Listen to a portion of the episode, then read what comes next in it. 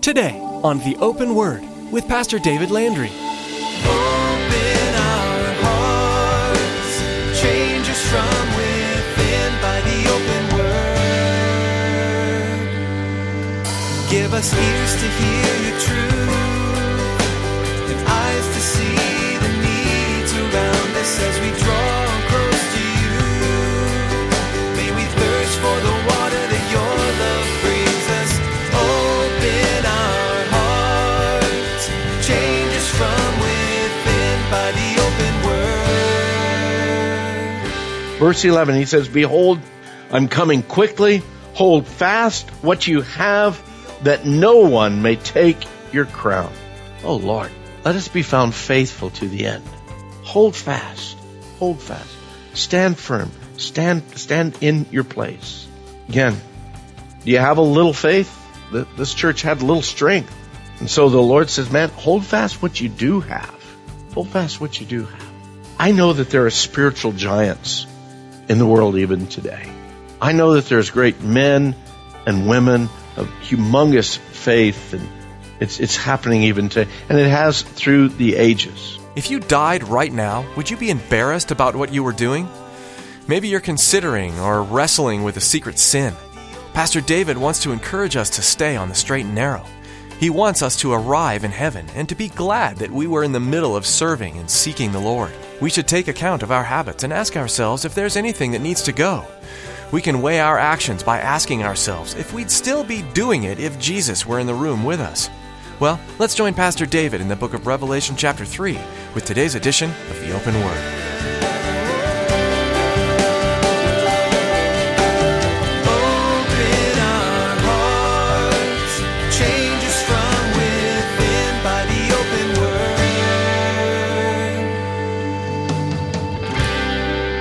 Some say that, well, this synagogue of Satan, actually, these were the false believers that were in the church. But I can't agree with that. Uh, a couple of reasons why. One is the fact that they, uh, where he says they say that they're Jews and they're not. That doesn't speak like it's believers.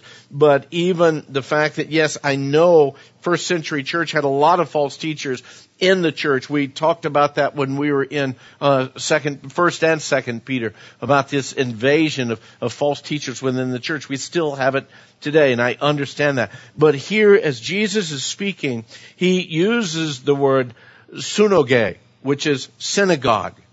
Okay, the synagogue, he does not use the word ecclesia, which is most often translated as church. Now, synagogue could also be translated simply as an assembly place, and there's a couple of places in the New Testament that it does deal with believers, but by and large, nearly every other place, whenever they speak of the assembly of believers, they use the word church, ecclesia, including throughout the book of Revelation. He uses it over and over and over again. So when he says the synagogue of Satan who say they are Jews, I believe that what he's speaking about is Jews.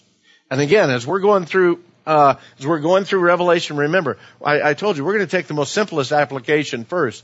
And if that works, we go for it. There's no reason to pull stuff out of the air to try and make it fit some other, you know, uh, uh, some other belief or some other doctrine. If it's simple and it's there, then let's take it for what it's worth. I believe that it, they were continually being harassed by the Jews from that local synagogue there in Philadelphia because of their stand as Christ followers. Now, some of these believers, they were probably converts from Judaism. And so they're having all of this attacks from them. Again, they, they found that Jesus of Nazareth was the true Messiah. They want to follow him. But now the, the culture, the family, the tradesmen, all of these things are coming against them.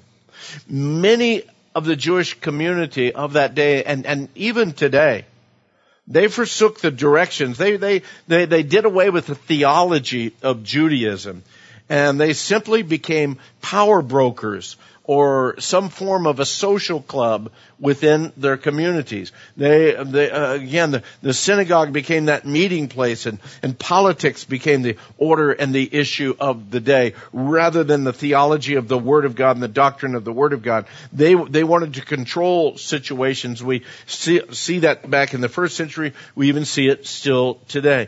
They no longer look for Messiah as a person. They now look for Messiah to be an era, a, a time of, of peace, a realm of peace. Uh, and, and, and Messiah is even obtainable by political power. We, we get that, that's the mindset of many Jews even today. They're not looking for a man Messiah. They are looking for a time and a framework of peace, and that is Messiah. And how they pull that out of the Bible is because they don't read it. They don't study it. They listen to politically led teachers that are drawing them into that. So I believe that when he says that they are Jews and are not, but they lie, I believe that's exactly what's going on. They're they're part of the synagogue, but they're not following Judaism. They're they're just, again, that political structure, and they're just attacking the church every chance they get. So again, the believers needed to continue to speak the truth about, as he says here, the one who is holy, the one who is true. So as they continue to be faithful in their calling, faithful in, in their life, the Lord is going to, he's going to continue to work in the hearts of those, even of the ones that attack them. And I believe that they're going to see the Lord's hand turn over many of those hearts as they just remain faithful to the Lord.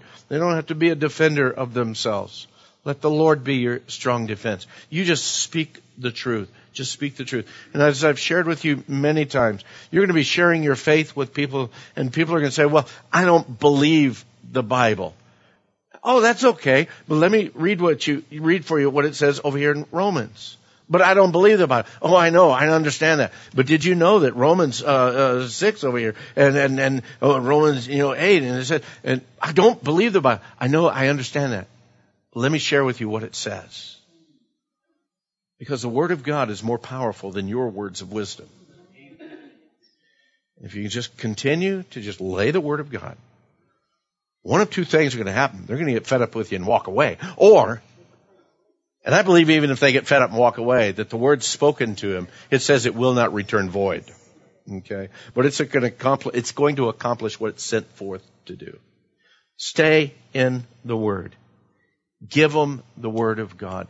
Let your argument be from the Word of God. Again, the Lord gives further acclamations to the church here in verse ten. He says, because you have kept uh, my command to persevere, I also will keep you from the hour of trial, which shall come upon the whole earth to test those who dwell on the earth. Some say that this speaks about, again, that, that, that hour of tri- trial speaks about the great tribulation, about the, the wrath of God being poured out on the earth. And if that's true, then the Church of Philadelphia also becomes a, a type for all believers. And he says, you know what, I'm going to keep you from that. And we, we speak of the rapture of the church taking place before that, that great tribulation that's going to come. You understand, of course, don't you, that the church, from its very beginning, has gone through tribulation, gone through tribulation, great trials. Even today, uh, particularly in, in foreign countries, third world countries, uh, uh, the, the the church is under great, great, great tribulation. Uh, Pastor Saeed still there in uh, Iran, and uh, again the, the the little bit better situation, but again still in prison there. Uh, and and and he's just one of of men, not in Iran, but uh, Iraq, right? Uh, Iraq, Iran. It is Iran. Okay, get it, get my countries right. Okay, uh, but that's happening all over. China, North Korea, uh, Christians imprisoned for their faith. The church goes through much, much tribulation even now. But beloved, there is coming that day, the Word of God, and as we get into Revelation, it's going to speak even more and more that great, great tribulation. And again, I, I believe that again, that when we read it here and we look that he says that I'm going to keep you from that hour of trial, which is going to come on the whole world. Yeah, it could very well speak of the Church of Philadelphia being the church that's here at the rapture of the church. Maybe. I'm I'm not camping on that. I do believe in the rapture. I believe that the Lord could come at any moment, at any time. But I also see a whole lot of the Church of Laodicea right now in the church today. And we'll be looking at that uh, next week. So Christ makes this promise, not just to this local church of one time period. I believe that he makes that promise if it's dealing with this great wrath, the great tribulation. He makes it to all church, to the whole church. Again, God's intention is not to send his wrath upon the church, but his wrath is going to come on the non-believing world. Nearly all the rest of the book of Revelation speaks about this wrath and the consequences of that wrath for those that reject salvation through Christ. As a matter of fact, the end of chapter three is the end of Christ's dialogue with these seven churches. And you know what? We don't read any more about the church at all until chapter nineteen, when we start talking about the bride of the Lamb and the marriage supper of the Lamb.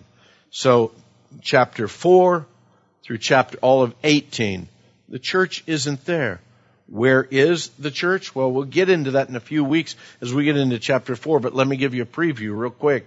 In chapter four, where John, verse one, he says, and after these things, after what things? The message to the seven churches. He says, after these things I looked, and behold, a door standing open in heaven, and the first voice which I heard was like a trumpet. Hold on to that thought. We'll be back at that later. Like a trumpet speaking with me, saying, come up here, and I will show you things which must take place after this. Verse two, and immediately I was in the Spirit, and behold, the throne set in heaven. I believe that those first two verses of chapter four are a prelude of the rapture of the church. We've dealt with the church in chapters two and three, the messages to the seven churches. In chapter four, I believe it's the Uh, again, the rapture of the church, and the rest of the time, God is going to be dealing with the world here while the church is with Christ. And then come chapter nineteen, we have the bride of the Lamb, the marriage supper of the Lamb, and on into the rest of the things. So that's just a preview of what we're going to be looking at.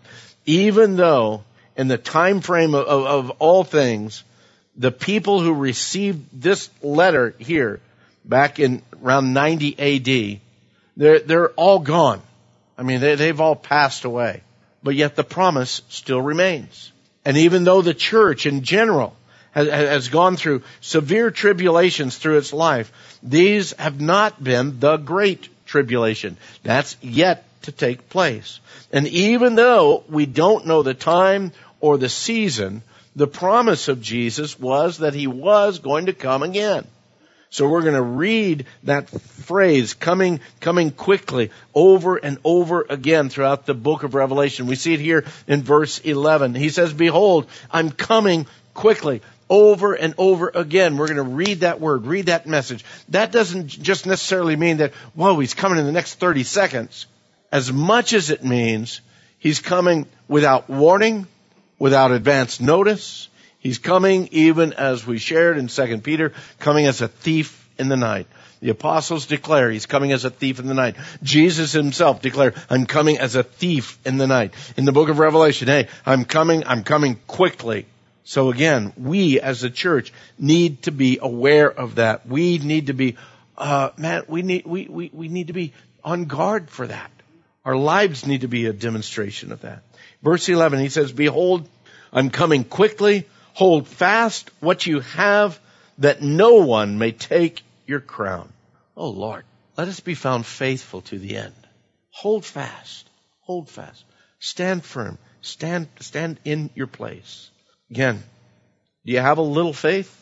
This church had little strength. And so the Lord says, man, hold fast what you do have. Hold fast what you do have. I know that there are spiritual giants in the world even today. I know that there's great men and women of humongous faith, and it's it's happening even today. And it has through the ages. But you know, most of the believers that I deal with are probably more in that little faith area, little faith area. That's that's that's not a good thing. You understand that, but that's unfortunately the reality of, of, of the average Christian life. He says, hold on to what you do have, because still great is your reward in heaven. Hold on to what you do have.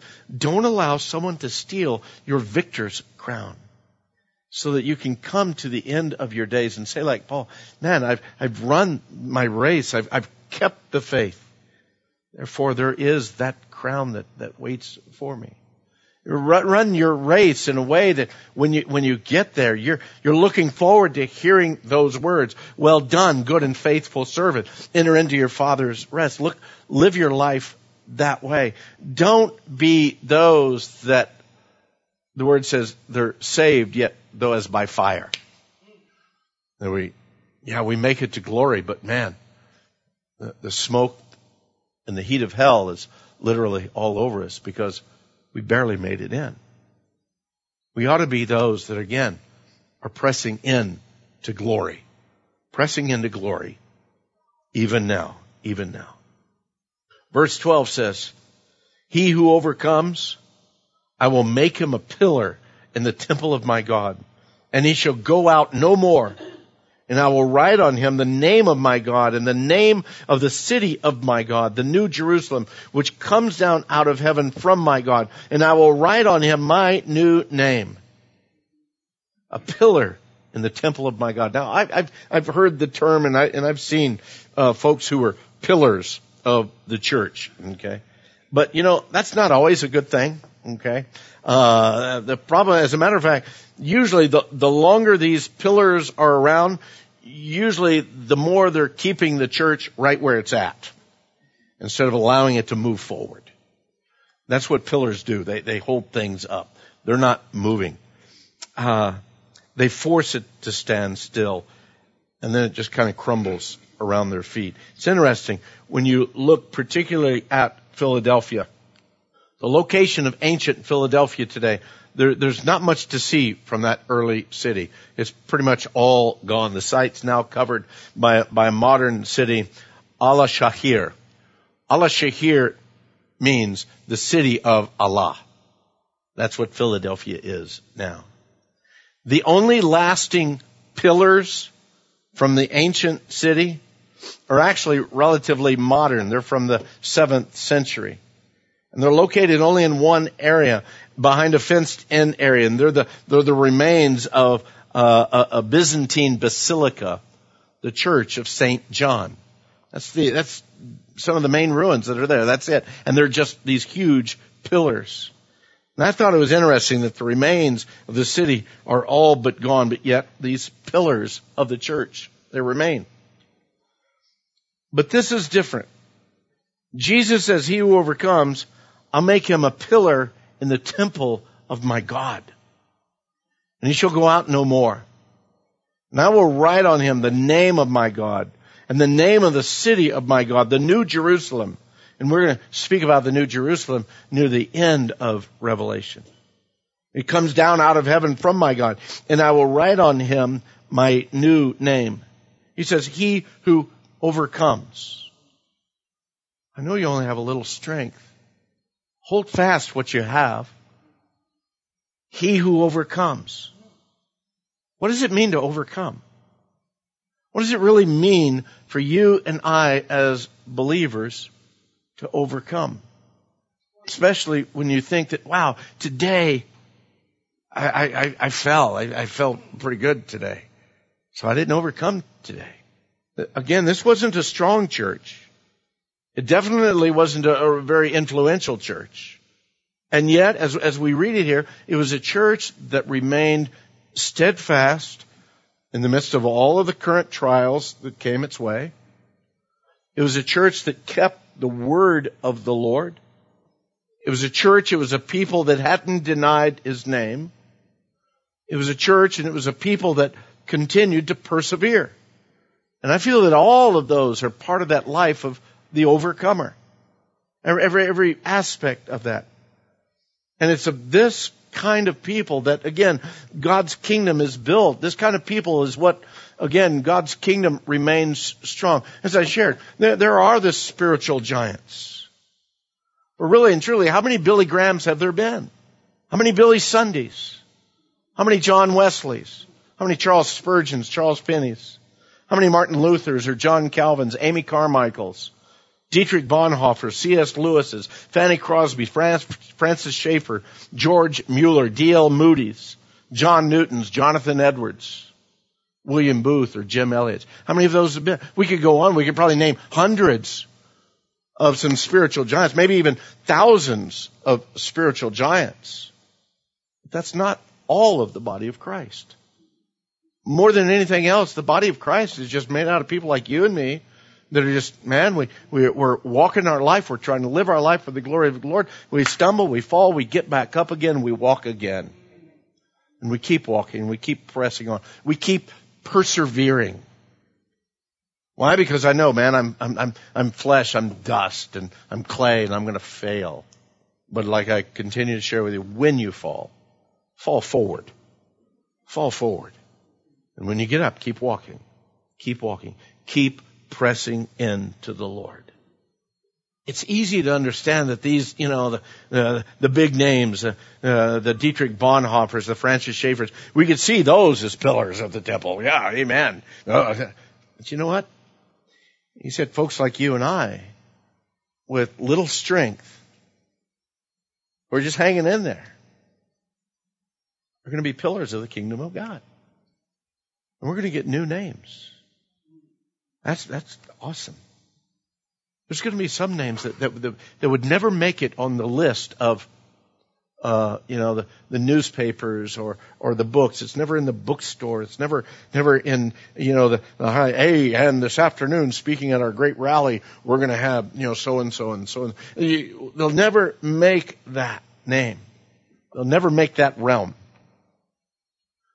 But what about the Christian man that works in an office every day, surrounded by the influence of the world, all these non-believers that are continually pressing against him uh, about his Christian faith, and yet he continues to live his life above the world's downward spiral? What about that guy? What about that woman that stays home and she's raising her preschool children and she's pouring her life into these two kids? She's pouring her faith and, and lessons of the Word of God into these children. The world may never know her. I tell you what, she's making eternal difference in the lives of these children. What about that senior? It's been away from the business world for years and yet remains strong in their commitment to the Lord. And you're not afraid to share, and you're not afraid to pray for a neighbor. Pray and, and, and share with those within the circle of your influence or family members that seem to be struggling. You realize how much of a difference you really, really make in eternity? Huge. Huge. How about that college student being bombarded every day with this atheistic influence, the teachings every day coming against their faith? Yet they continue to gain strength from personal and corporate Bible study together, through fellowship, through worship in the Lord. Do you realize that though these might be small in the world's eyes, though their names might not be written in, in, in the records of history, though most of the time they, they, they walk and only have a little bit of strength, the Lord's going to give them a new name. The Lord's going to give each one of us a new name. It's going to be a name that glorifies and honors Him. Open our hearts, change us from within by the open word. We've come to the end of our time together for today, but if you're not ready to be done yet, you can find additional messages from the Open Word. Pastor David is here to share how you can continue listening. Hey, thanks, Chris. We love getting the Word of God out to as many people as possible. All the teachings you hear on the Open Word have been preserved on our website. You're welcome to access them. Visit the open word dot com to listen to or download the messages God has supplied from His Word. That website again is the open word dot com, or you can search for the Open Word podcast on iTunes and subscribe for free. I'd like to encourage you to take these messages with you on the go. You never know when you'll have a moment of peace in your day. So why not fill it with God's Word? I hope you continue to study the Bible and that it continues to bless you and fill you with His joy. Thanks, Pastor David. We're so glad these resources are available to us whenever we want them. The book of Revelation is so often shrouded in mystery, with its outlandish pictures of winged creatures by the throne of God and roaming the earth. As we continue to study, though, we'll be able to discern how these pictures all point to the one spotless Lamb who conquered all through laying down His life. If you'd like to know more about Jesus, the Lamb, give us a call at five two zero, eight three six, nine six seven six. That's five two zero, eight three six, nine six seven six.